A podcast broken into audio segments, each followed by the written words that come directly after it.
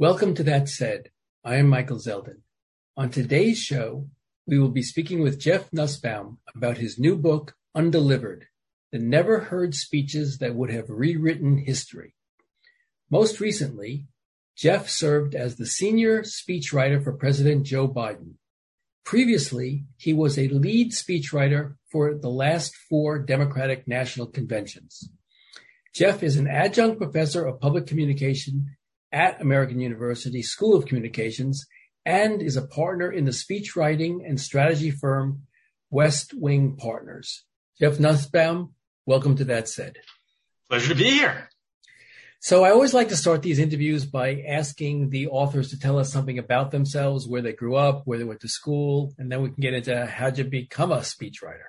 Sure. So I grew up outside of Boston, town called Weston, and my um, my dad was a, a scientist, a physician. And so I spent a lot of my after school time in the lab, you know, drawing blood from lab rats, running gel electrophoreses. And so the idea of being a writer even being a speechwriter was never an obvious one for me. That's, that's for sure.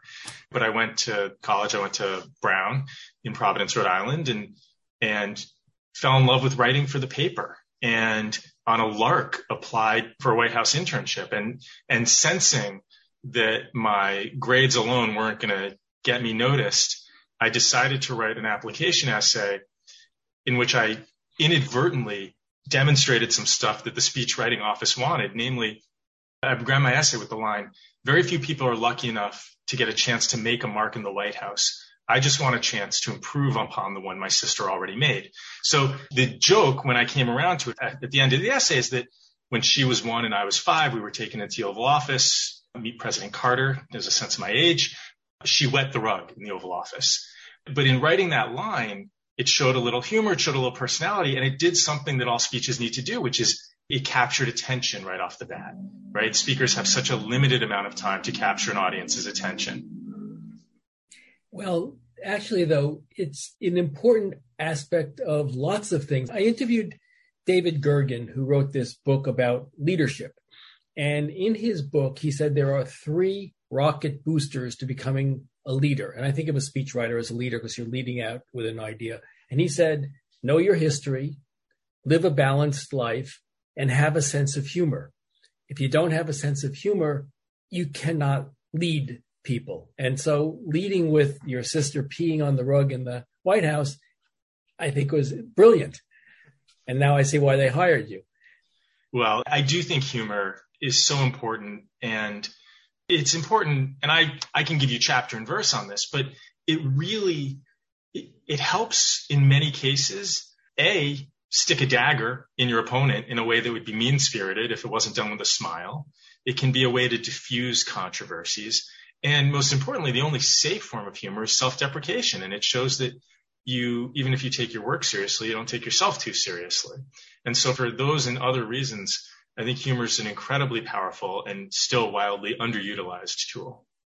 And you use it though in your professional life now as a creative consultant to the Kennedy Center Mark Twain Prize for American Humor. Yeah.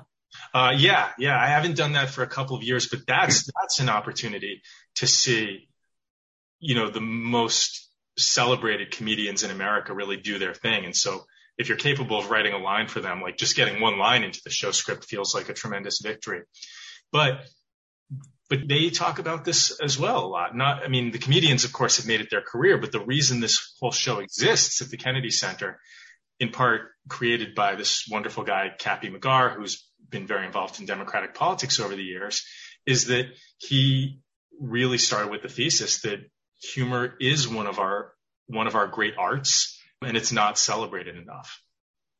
And in fact, you write in the book uh, an aspect of the book. We'll talk about the book in different ways, but one of the things you talk about is how to write a speech. And one of the five elements attention, problem, solution, visualization, call to action attention, the bold claim, or the joke to immediately get the attention of your audience.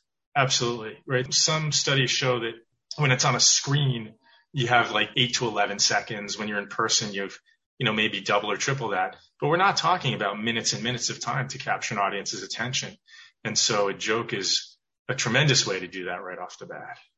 And you had a stat in the book that said the average level of understanding in the United States is closer to an eighth grader than any other grade. And so you not only have to have a sense of humor, but you have to have a sense of humor that sort of calculates at the eighth grade level. Yeah, and and part of that is it's not that people are dumb, it's that you don't need super sophisticated language to convey sophisticated ideas. When people get up to speak, something clicks in some in people's brains sometimes where they say like I must now therefore give an oration and I must use this oration to show how smart I am.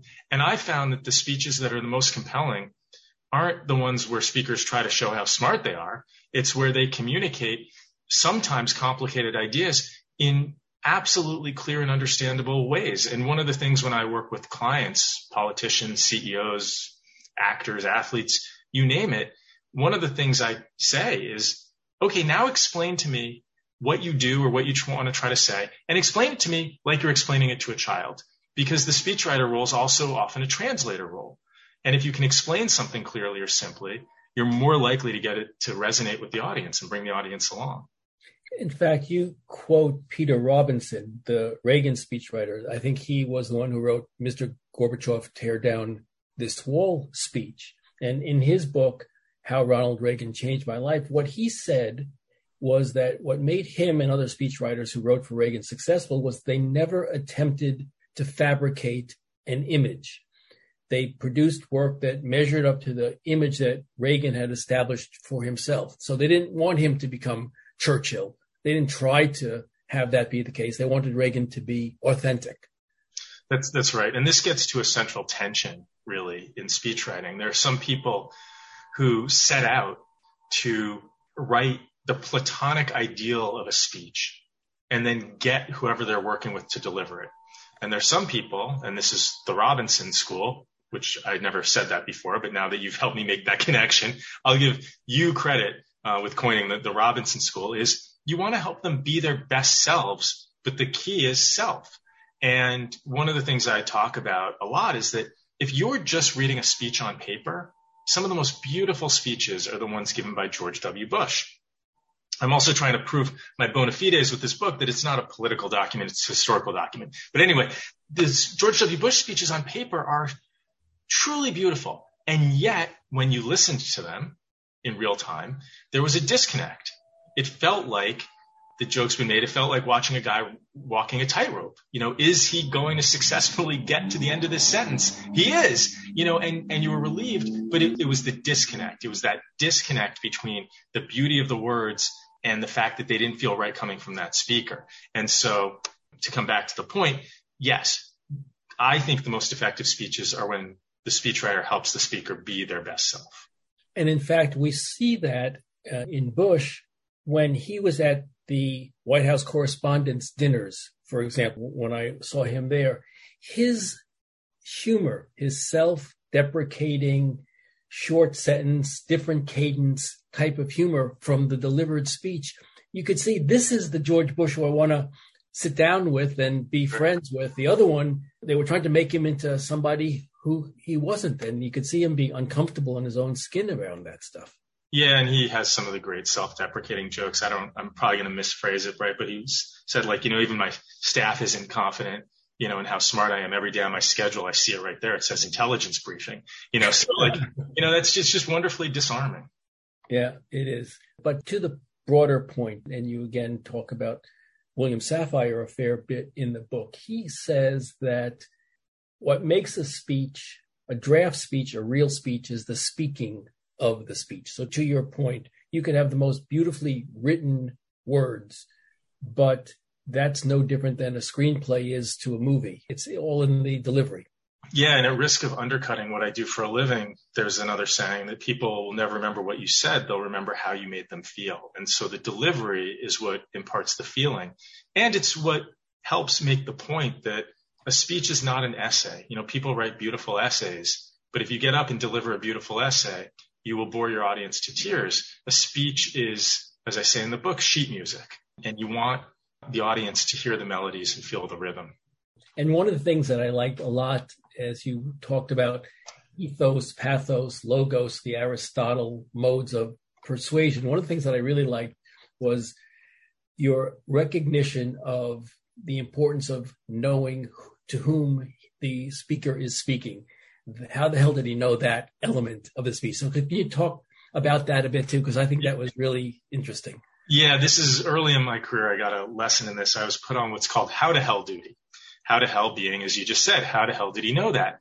And my job, this was as an intern, this was this White House internship, was to look at where Al Gore, I was working for Vice President Gore, was going and find out what was the score of the rivalry football game last Friday night? What's the intersection where everyone gets stopped in traffic or where the or the railroad crossing where the freight trains come through and hold people up? And you know, I would call the advanced person in the town or I'd call someone from the town. I'd say, what's going on in the town? What's news? What's everyone talking about? They say, oh, not much, you know, just the normal headaches at Malfunction Junction, whatever the intersection was. And then knowing that Al Gore would roll in 30 minutes late anyway, you give them a line like, sorry, I'm late. I just got hung up at Malfunction Junction. And they say, how the hell did he know that? And this just, this actually serves a political goal, which is it is ethos, right? We think of ethos as ethics, but really ethos is characterization. And it characterizes the speaker as someone who either knows or cares enough to know something about the lives of the people to whom he or she is speaking. And if he or she knows or cares to know that much about me, maybe I then can trust them to know something else about me, to know what I need, to know how to serve my needs.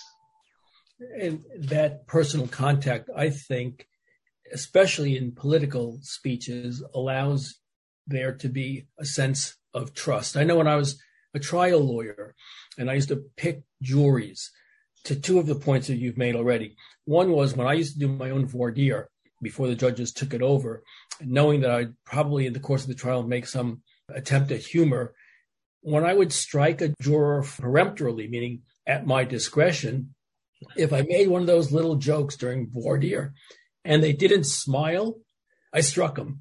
If I can't have a rapport with them, they're not going to trust me. If they don't trust me, they're not going to trust my client's innocence or guilt, whichever side I was on at the time. And following exactly the lesson that you're teaching us here.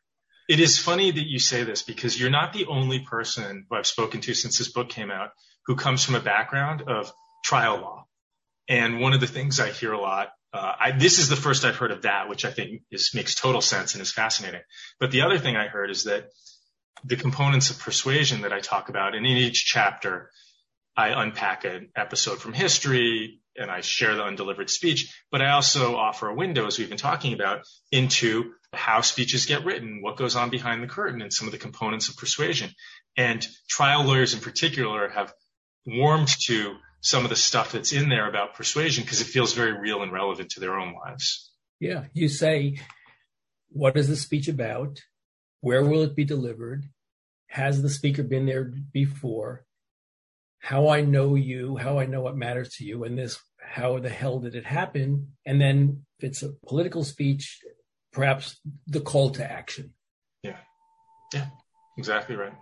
Is it, did it become over the course of your career more difficult to write or different to write speeches, given that speeches used to be broad, auditory visions, and then they sort of became efforts to sort of energize a base. So as opposed to the Roosevelt speaking, we have nothing to fear but fear itself to the nation writ large to get my voters out because this person who I'm running against will make the world unlivable as we know it. Was that hard, that transition? It's, it's not that the transition is hard, but it's that I think something has been lost.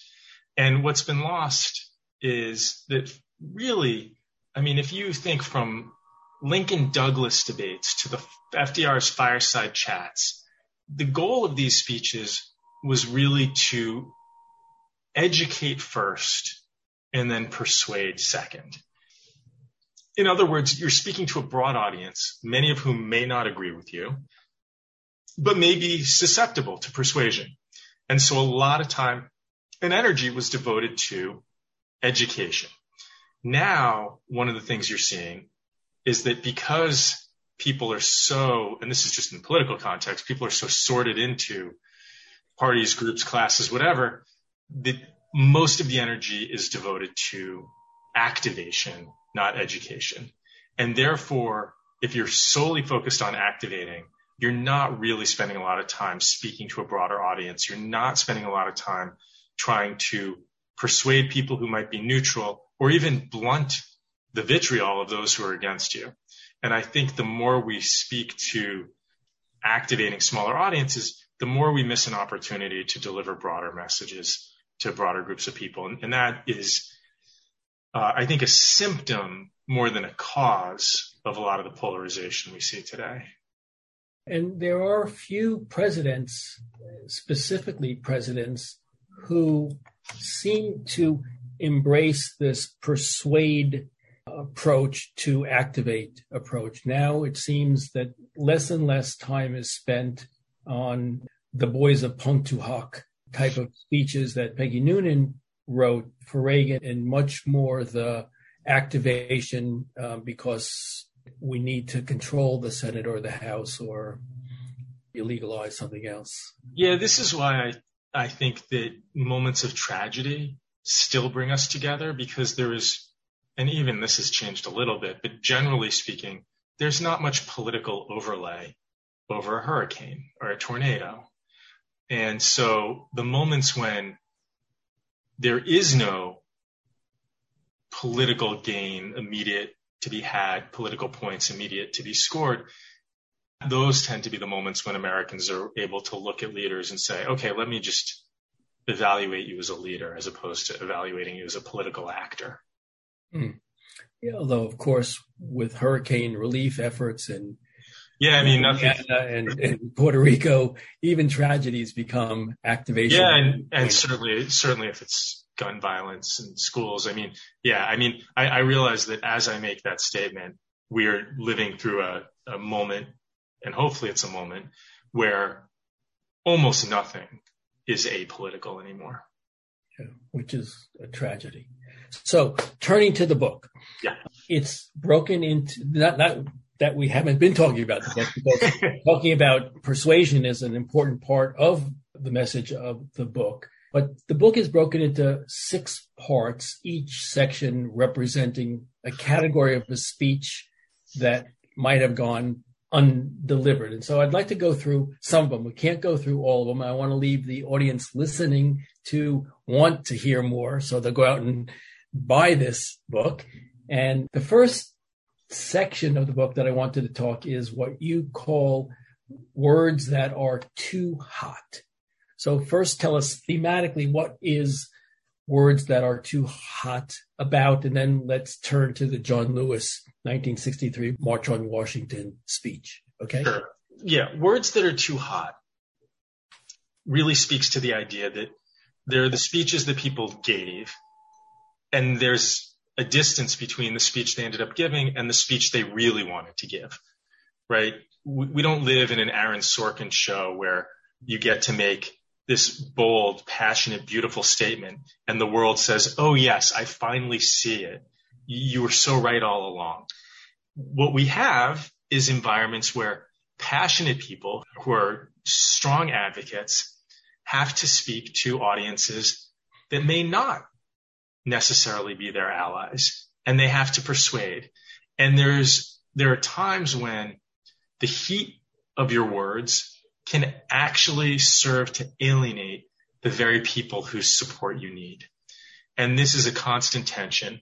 But in the book, I find two examples of people who wanted to come in hot because they had a truth to tell. They had the truth to tell. In one case, and we don't need to dwell on this one, it's Wamsutta Frank James, who is the sort of the chief of the Wampanoag tribe, speaking on the 350th anniversary of the Pilgrims Landing, and he wanted to tell the truth about what the Pilgrims actually did.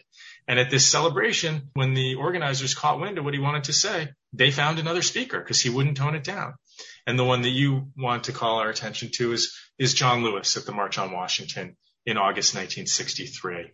And this was a case where John Lewis was, he, he almost didn't even want to speak he basically felt that the march itself was a march in Washington, and in his words, not a march on Washington.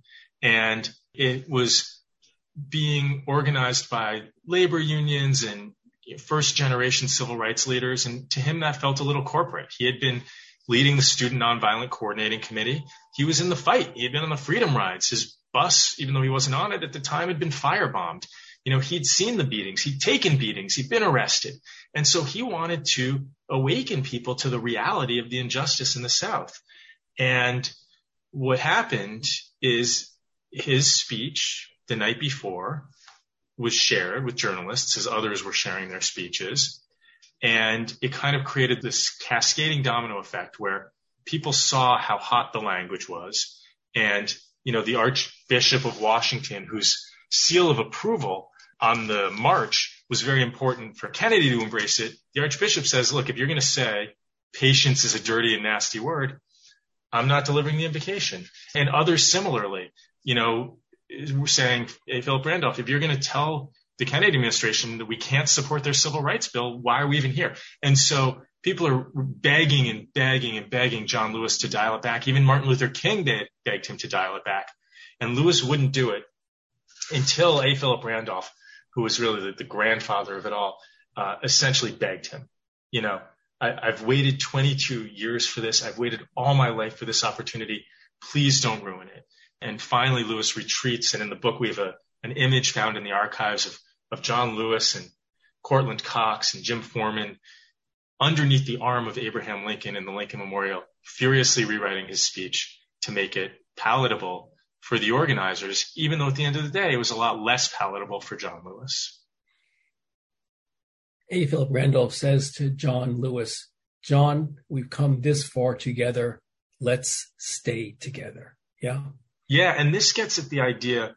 And part of why I led with this chapter is one of my roles in politics has been helping oversee speech writing at Democratic conventions, where I sometimes say my job has been to get yelled at by 190 different speakers. But people have their own brands, their personal brands, what they stand for, who they are. That's very important to them. And at big events like this, like the March on Washington or a political convention, everyone is nominally on the same page. They do share a larger goal, but they don't want to sacrifice their own brands in service of that larger goal. And that's what Lewis was struggling with. His brand, to the extent he had a brand at that point in his career, was he was in the fight. He was fighting the fight. And so to be in the fight and then to stand up in front of tens or not hundreds of thousands of people and deliver something that felt a little limp to him was, was not what he wanted to do. As he said in his words, um, I want to put some sting into it. And his first draft, I mean, his final draft was still considered the fieriest, angriest speech of the day. But, but his first draft really, really did put some sting into it. You know, he wanted to say, you know, we'll march through the South, through the heart of Dixie the way Sherman did. We will pursue our own scorched earth policy and burn Jim Crow to the ground. And then he added non-violently, of course. But you know, those were fighting words.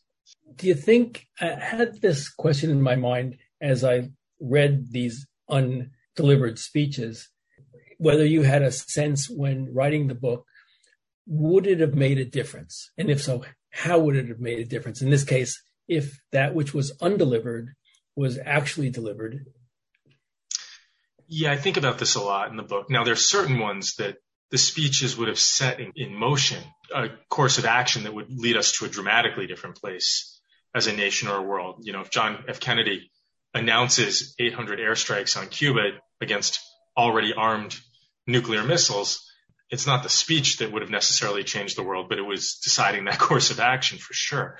You know, if King Edward manages, as Edward VIII manages to stay on the throne, not abdicate, you know, and, and Mary Wallis Simpson in Britain has a Nazi sympathizing king at the dawn of World War II. Those are big differences. So what difference does it make if Lewis gives this speech? Well, my shorthand is, does America come away from that march talking about the nightmare and not the dream? That's one difference. You know, the, the marchers had already been invited to the White House. They'd already met with Kennedy. So I don't know that history would be so different, you know, Ken, although I will say if the march had gotten angry or violent, you know, Kennedy was at the time a pretty weak supporter of a not incredibly strong civil rights bill, you know, does that cow him into not supporting it? I mean, you can play out history in a bunch of different ways, but I, I certainly think that the the tone and tenor and the spirit of the march would be very different because one of the things we don't often think about is that Washington was braced for this march to be violent. I mean, they had called in the National Guard. They had deputized police forces from other jurisdictions. They'd canceled the Senators, the baseball team had canceled their doubleheader you know, one reporter joked because the then Washington Redskins, now Commanders quarterback had been called up as part of his guard unit. Seeing him surrounded by all the National Guard, one reporter joked that's the most protection Norm Snead has had all season. You know, but liquor licenses were suspended. I mean, the city was prepared for something really bad to happen. And so, you know, if Lewis unleashes a little bit of that energy, you, you do have a different history. And with Dr. King following with I Have a Dream, if I have a dream right after John Lewis has a nightmare, it's a very different. Yeah, and remember the King speech wasn't the speech that his advisors wanted him to give. You know, they wanted King to give a, a harsher speech that they called Normalcy Never Again. And King lapsed into his I Have a Dream peroration uh, from memory because he had given versions of that speech hundreds of times before. The second section of the book is a change of mind, a change of heart. Now, this, of course, would make history very different for these. So tell us thematically what a change of mind, a change of heart chapter is about. And then let's talk about the Richard Nixon's decision to resign, not resign speech. Sure. One of the things I often say is that sometimes the moment a decision is crystallized is the moment that a speaker actually sees the words on the page and says to themselves, I can say this or I can't say this. And the most recent example is the January 6th commission, you know, showed the outtakes of Donald Trump speech on January 7th, where he could not bring himself to say, right? The script said the election is over. And he kept banging his fist on the podium. I don't want to say the election is over, right? So it was the moment of seeing it on the page, on the screen, where he couldn't do it. So this is a case where in this section, several people changed their minds in substantial ways. Emma Goldman, the anarchist, chose not to speak at her sentencing for inciting a riot for fear that her words would actually incite a riot. And Kevin White, who's a really interesting character in history, a progressive mayor of Boston in the 70s, initially was going to stand against the busing plan to desegregate Boston schools, and he changes his mind. He has an 11th hour reversal. But the one you've asked about is Richard Nixon's refusal to resign. And he had a speech prepared, asked for a speech prepared, basically saying, I'm going to fight this out. And one of the things I talk about in this chapter is that, you know, when we think about Nixon today, we think about, you know, the perpetual five o'clock shadow kind of looking like a little bit of a villain. But what we forget is that he was tremendously charming and persuasive. And I look back to the famous Checkers speech he gave where he was in trouble again and at risk of being dropped from the Republican ticket. And he went to the American people and delivered what one commentator called a basically a financial striptease and basically said, this is who I am. This is what I own. This is what I owe. This is how much money I make. Like, and by aligning himself with the average American, he, he really created a swell of sympathy towards his position. And, and here in, the, in this speech, you can see him again taking a similar approach and saying, look, I know the evidence against me doesn't look good. I mean, he literally almost says that. But here's why I think I should stay in office. And what's interesting about the non-resignation speech and the resignation speech he ultimately does give is it was sort of a justification in search of a conclusion because he uses the same justification not to resign as he ultimately uses to resign. And, and that justification is continuity. In the speech where he does not want to resign, he says, look, we've had a president assassinated in Kennedy. We've had a president basically drummed out of office in Lyndon Johnson. You know, if you have another president drummed out of office, it shows America to be unstable. And then when he resigns, he basically says, we've lost a president to assassination Kennedy. We've lost a president drummed out of office in Johnson. And, and therefore I'm resigning because we need to return to stability. So same, same argument, different conclusion.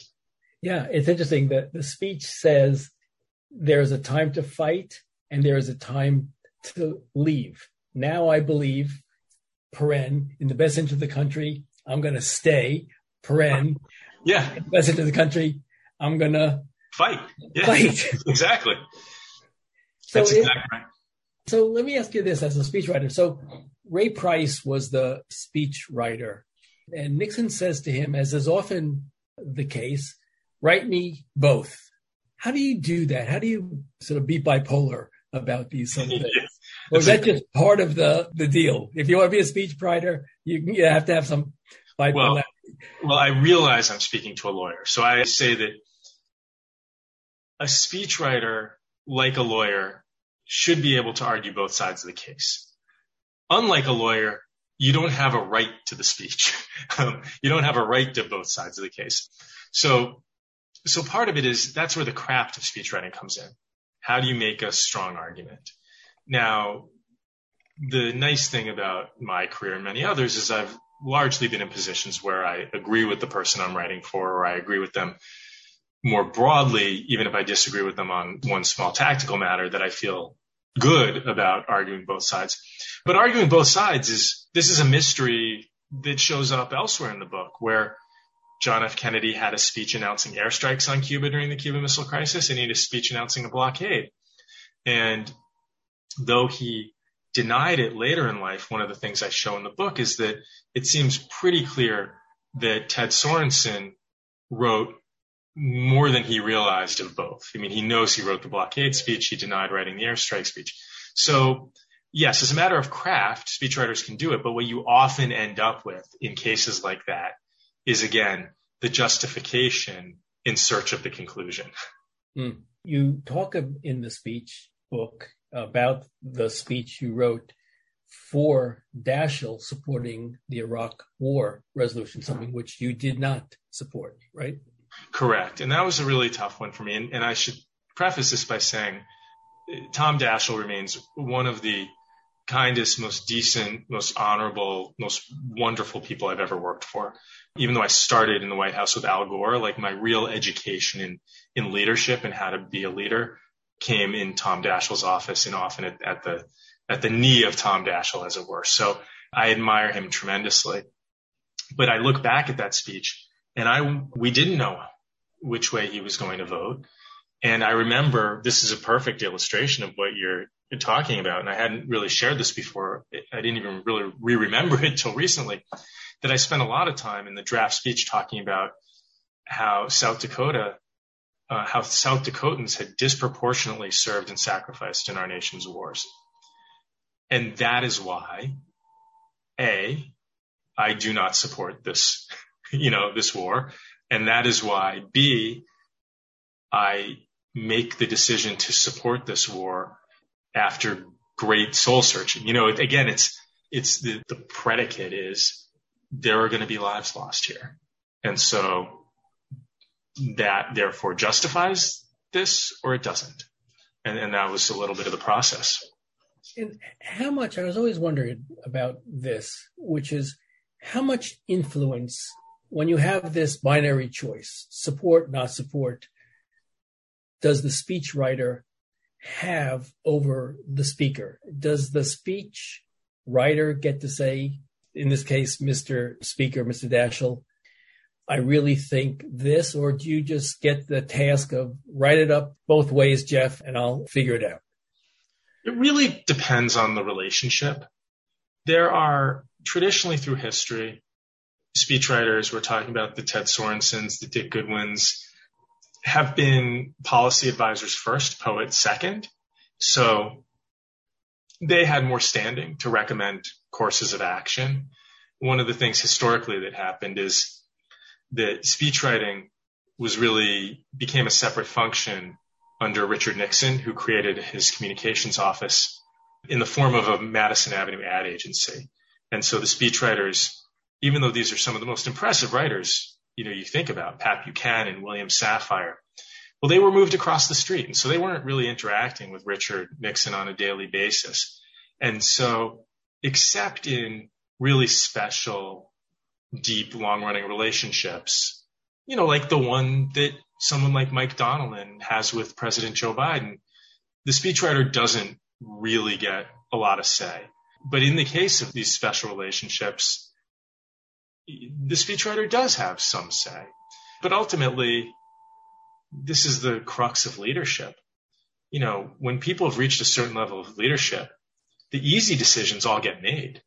You know, the hard ones are the ones that show up at your desk.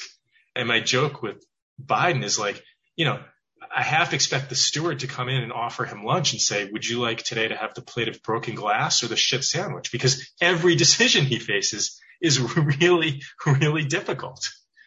You write that the speechwriter is a bit of a deal with the devil, meaning you have to give up ego and a voice in exchange for the opportunity to witness and help narrate history.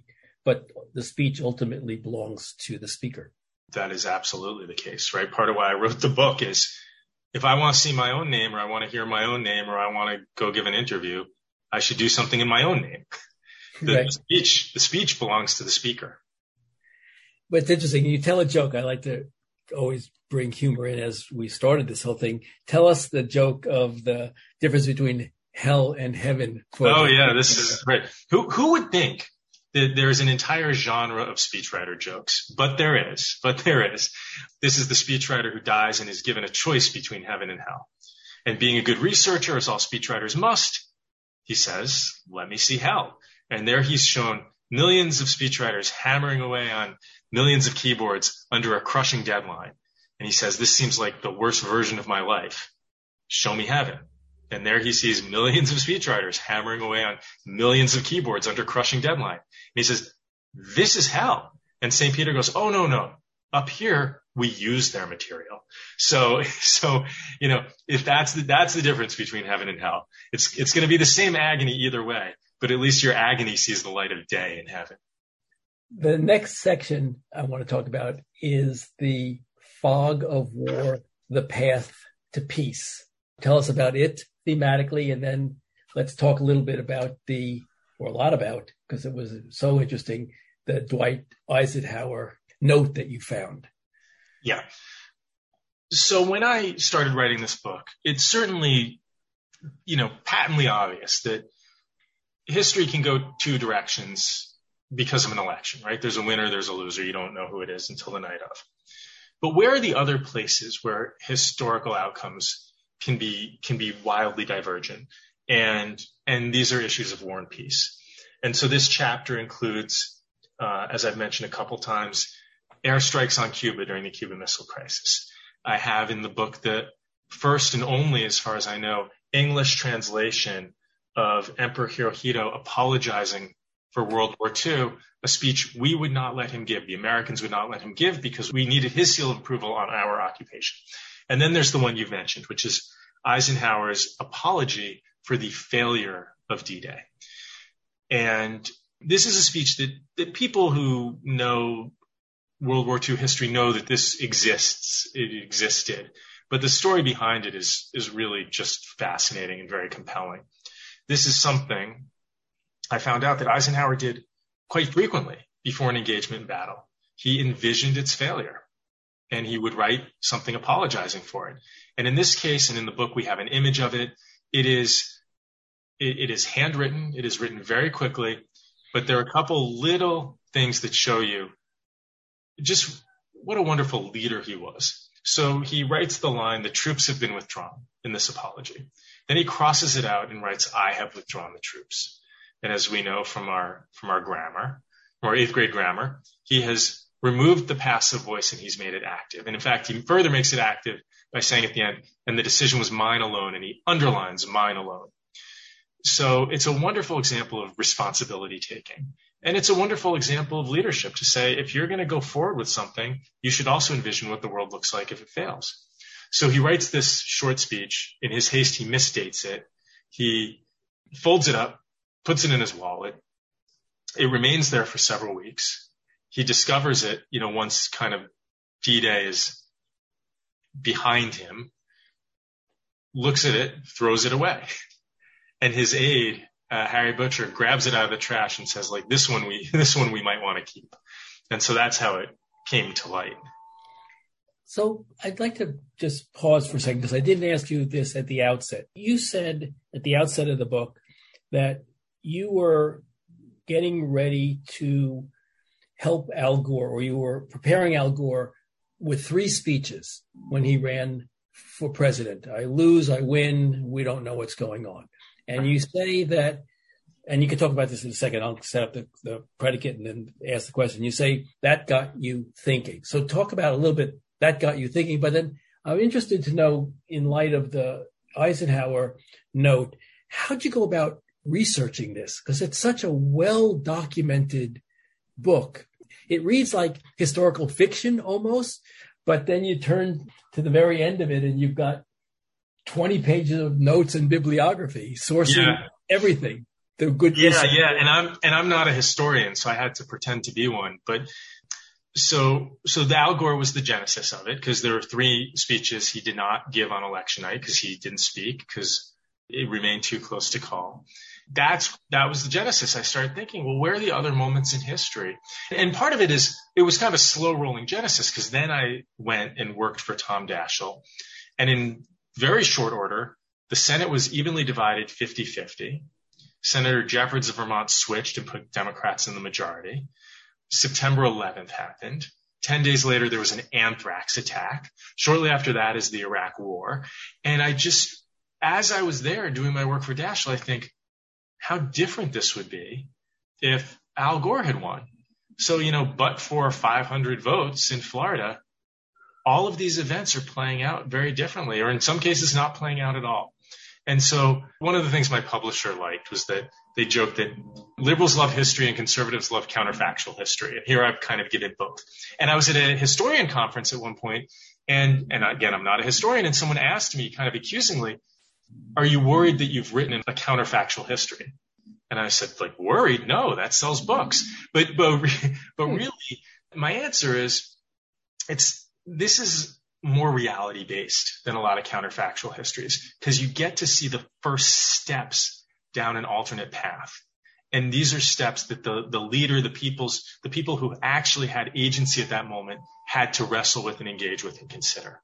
So that was really where it all came from. And then to the second part of your question, how did I go about finding these? I, I wish there was some formula I followed, but each one was its own adventure. Each one was you know, you, you see some breadcrumbs on the trail. You see some article says New York had, was so close to going bankrupt, the mayor had prepared a speech.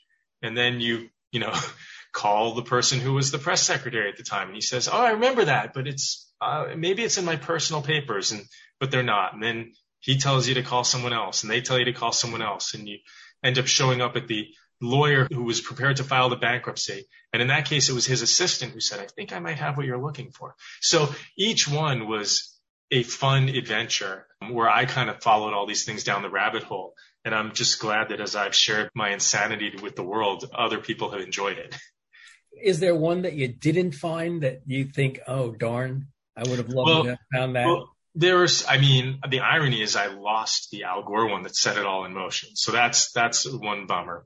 But there have been others where I, the, the one that feels particularly relevant today that I did not find is there is a, a rumor plus, more, more than a rumor circulating that Boris Johnson had prepared speeches for and against Brexit.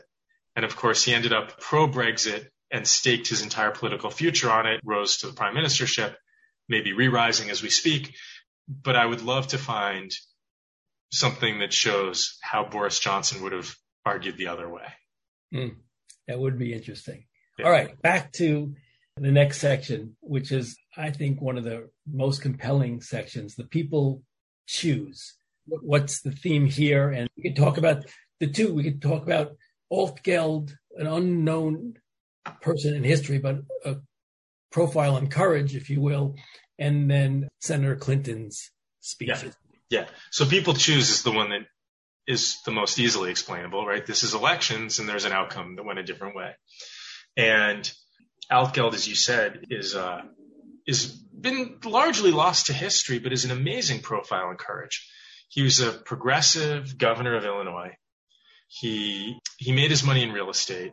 So he was a self-funder. He was very wealthy. He's friends with Clarence Darrow.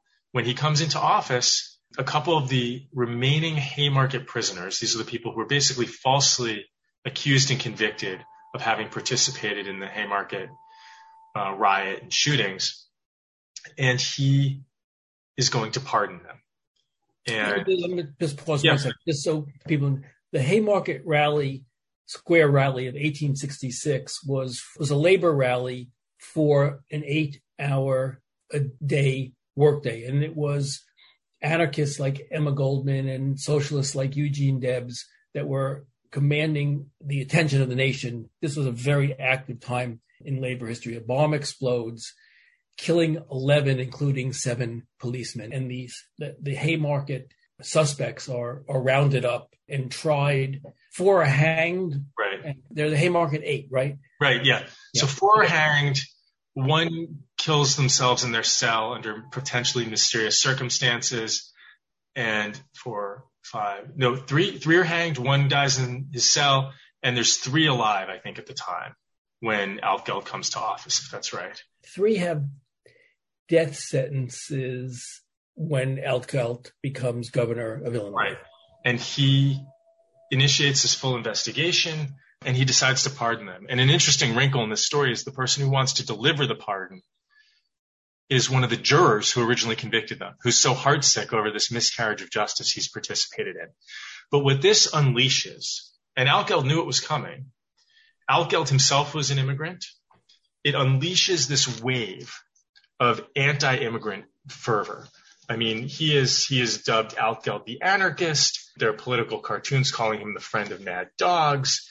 He is basically drummed out of office, and he's denied the opportunity to give his farewell address. And but he uh, pardons them, right? He pardon. I'm sorry. He succeeds in pardoning them. He chooses to pardon them. This juror delivers the pardons. They are pardoned and this unleashes the wave. And as you set up rightly, this is against the backdrop of a time unequaled in American history until now, when there's a huge discrepancy in wealth and power. And there's fear on behalf of the moneyed, powerful elite that the workers are going to rise up, that the workers are demanding more. And so Altgeld, you know, this political cartoon calls Altgeld the friend of mad dogs. And, and Altgeld is denied the chance to give his farewell address. That's the undelivered speech in the book, where he is going to talk about basically the idea of cooling the partisan passions, that it's the job of the victorious party to compromise on some of what has made them victorious to get things done. And it's the job of the defeated party to go figure out what will bring them back to victory. But it's also a really powerful message.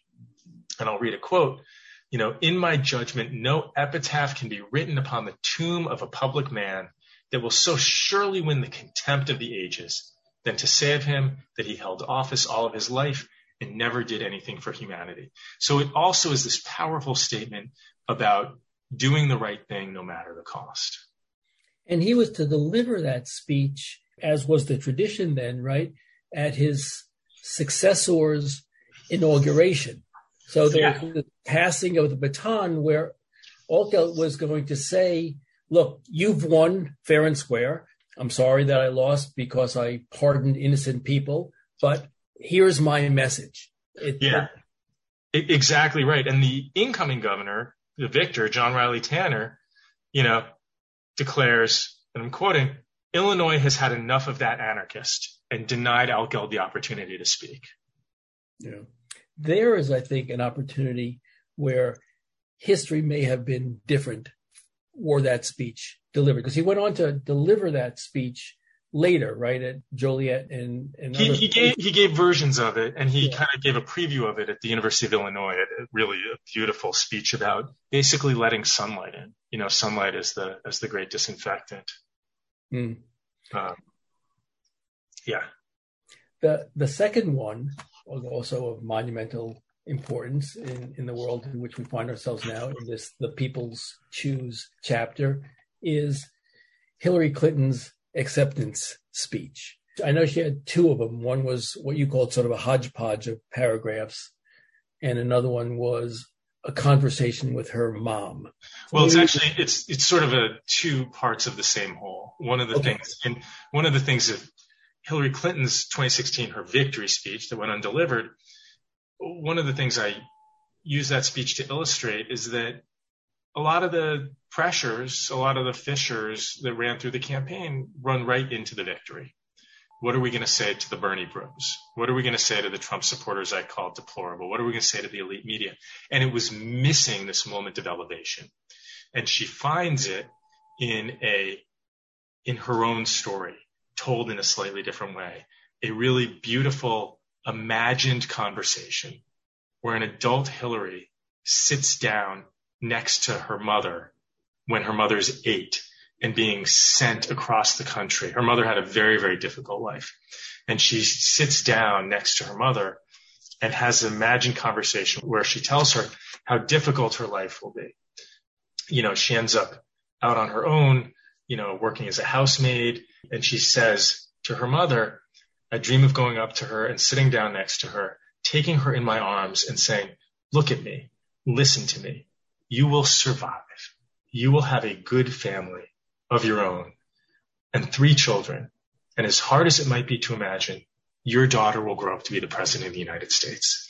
And it's just this incredible, beautiful, heart wrenching moment that I think would have been the emotional touchstone to a tremendously historic night. The thing that struck me when I read that speech and thought about it is if only she had been able to communicate the sentiments in that imaginary conversation with her mom over the course of the campaign, it may have turned out differently for her. I think about that all the time.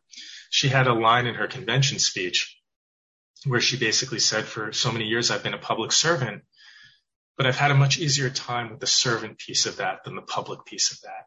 And I think that too is a sentiment that people could understand if she had spent a little more time sharing that, which is to say, there's a part of this that I'm not the best at, but there's part of it that I'm really good at. And, and I, it gets to this idea of authenticity. You know, part of why that's so powerful is it's very authentically and uniquely her. And I think politicians who under index on that authenticity underperform. You say about writing for Biden that he has that what he calls of himself a fingertip politician. He gets a feel for the room and tries to reach out and personalize his relationship with the audience in a way that Senator Clinton wasn't able to do. And you say that these so-called gaffes are really departures when he feels he needs to sort of have this authentic relationship with the audience. Did I say that in the book? I, I, thought I didn't. I thought I didn't dine out on my Biden experience. I didn't. I tried not to. So, so I don't know. I don't. But um, I will say that you know the president takes a lot of pride, and one of the challenges of the presidency is you've many fewer opportunities to actually get out and read the room. You know, to kind of see what's resonating, to to test out ideas and lines and things of that nature. And, and to me, that's a, a wonderful trait that the president has that, you know, that he's not coming out of nowhere with, you know, from an exalted position with pronouncements. He is trying to be very attuned to how what he is saying and what he is doing are actually impacting people in their lives. And that's what maybe I made it up, but I, I thought I read you. call him I, I definitely never conceded that he ever made a gaffe. I refuse to concede that. Well, maybe I said his so-called gaffes are departures from the text without acknowledging them as gaffes. But I want to go back. I, I will acknowledge you said that without comment. okay. But I want to go back to, to Hillary's humanization of herself and saying to her mom, it works out. It will work out. Don't worry. You're eight. You're being sent across country. Your life is going to be miserable, but it works out. And sort of to me, fit nicely with the events intervene part of the book where you're talking about director Barry Jenkins and We Are That Boy speech. I'd like to have this be like the last speech, but then I want to ask you one other question about four speeches that the speakers yeah, sure. didn't get to deliver because sure. of their death. Sure. And this, and, and I'll answer this one in brief. So the speech in the book is Barry Jenkins, who they called La La Land the best picture, the winner, and indeed they miscalled it, right? It was supposed to be, uh, in 2017, we're talking about, it was supposed to be Moonlight, which Barry Jenkins had directed. And his undelivered speech was really about the power of story and being able to see yourself in a story. Um, and he was going to tell a beautiful story about on set about a little boy who basically climbed into his director chair.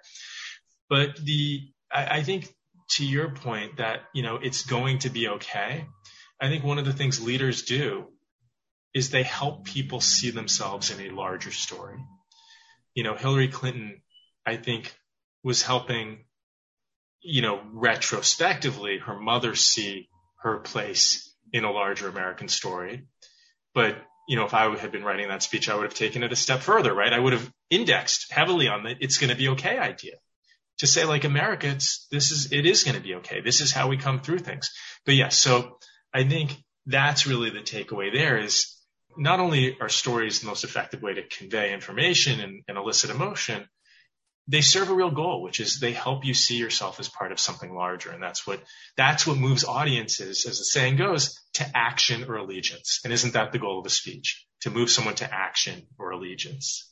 The last chapter of the book contains four speeches that weren't unable to be delivered at the time of the speech because of the death of the speaker. And they're all about themes of peace, which I'm going to yeah. let the, the, the reader read all the speeches, but I'd like you to talk a little bit about that. And then I made a note to myself that there was a, a convention, the PEN America Emergency World Congress of Writers back at the United Nations in May 22 this year. And they asked the group, can the written word meaningfully bring about change in a world threatened by cascading crises and catastrophic events? I'll tell you what their answer was, but if you could talk a little bit about yeah, the um, speech I, and then tell us what you think. Can the written word meaningfully bring about change in a world threatened by cascading crises and catastrophic events? Well, I feel like I'm about to get an education here, so I will, I will, I will welcome that education. But the last chapter is sort of different because these are words that were undelivered because the speaker died. And we have Pope Pius XI preparing to speak out against Mussolini and fascism. We have John F. Kennedy speaking in Dallas at the Trade Mart. And to the extent that people have seen or know about that speech, he has this wonderful uh, phrase about, you know, we're the watchmen on the walls of world freedom, but a closer reading and a reading of the context is a really powerful reminder that he's also saying the watchmen on the walls have to look in instead of out. And he has a lot to say about domestic extremism.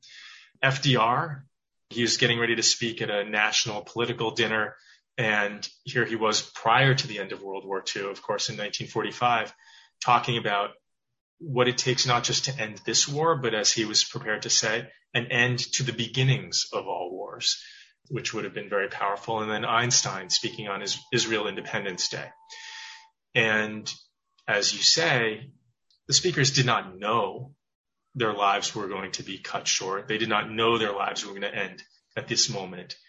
But several of them knew, you know, the Pope Pius, FDR, Einstein in particular knew that they had more yesterdays than tomorrows for sure. And so the fact that each of them is reflecting in a very deep way on a fundamental question of how can we live together? How can we live together in peace? I found, I found it to be more than a thematic coincidence. I found it to be a really powerful through line. Because at the end of the day, isn't that the deepest question we face, you know, as a species? That's right. And so the question of can the written word meaningfully bring about change in a world threatened by cascading crises and catastrophic events? What's your answer? I think my answer is to a point. And to a point, I mean, the written word can evoke emotion and it can create a story that lots of people can find their place in. And it can create an unfinished story that inspires us to write a better final chapter. So, so the answer is yes, the written word matters. but the communications tail can never fully wag the action dog. And so, you know, we need, we need people to use the positions they have to make the difference they can as well. And so now you can give me the big reveal. What was the answer? Pretty much you nailed it. What the writers seem to unite around is one point, which is that truth and powerful storytelling can influence and inspire people to act, even if they cannot stop evil altogether or reverse the world's woes. Amen. Amen. Jeff Nussbaum, Undelivered, the never heard speeches that would have rewritten history is a great read. And I'm very grateful for you to have written it and for you to appear on That Said with Michael Zeldin this afternoon. What a pleasure. Thanks so much. That Said is produced by Compro and the Museum of Public Relations. Theme music by Sam Post. Please let us know your thoughts by writing to us at thatsaidzeldin at gmail.com. Thanks so much for listening. For that said, I'm Michael Zeldin.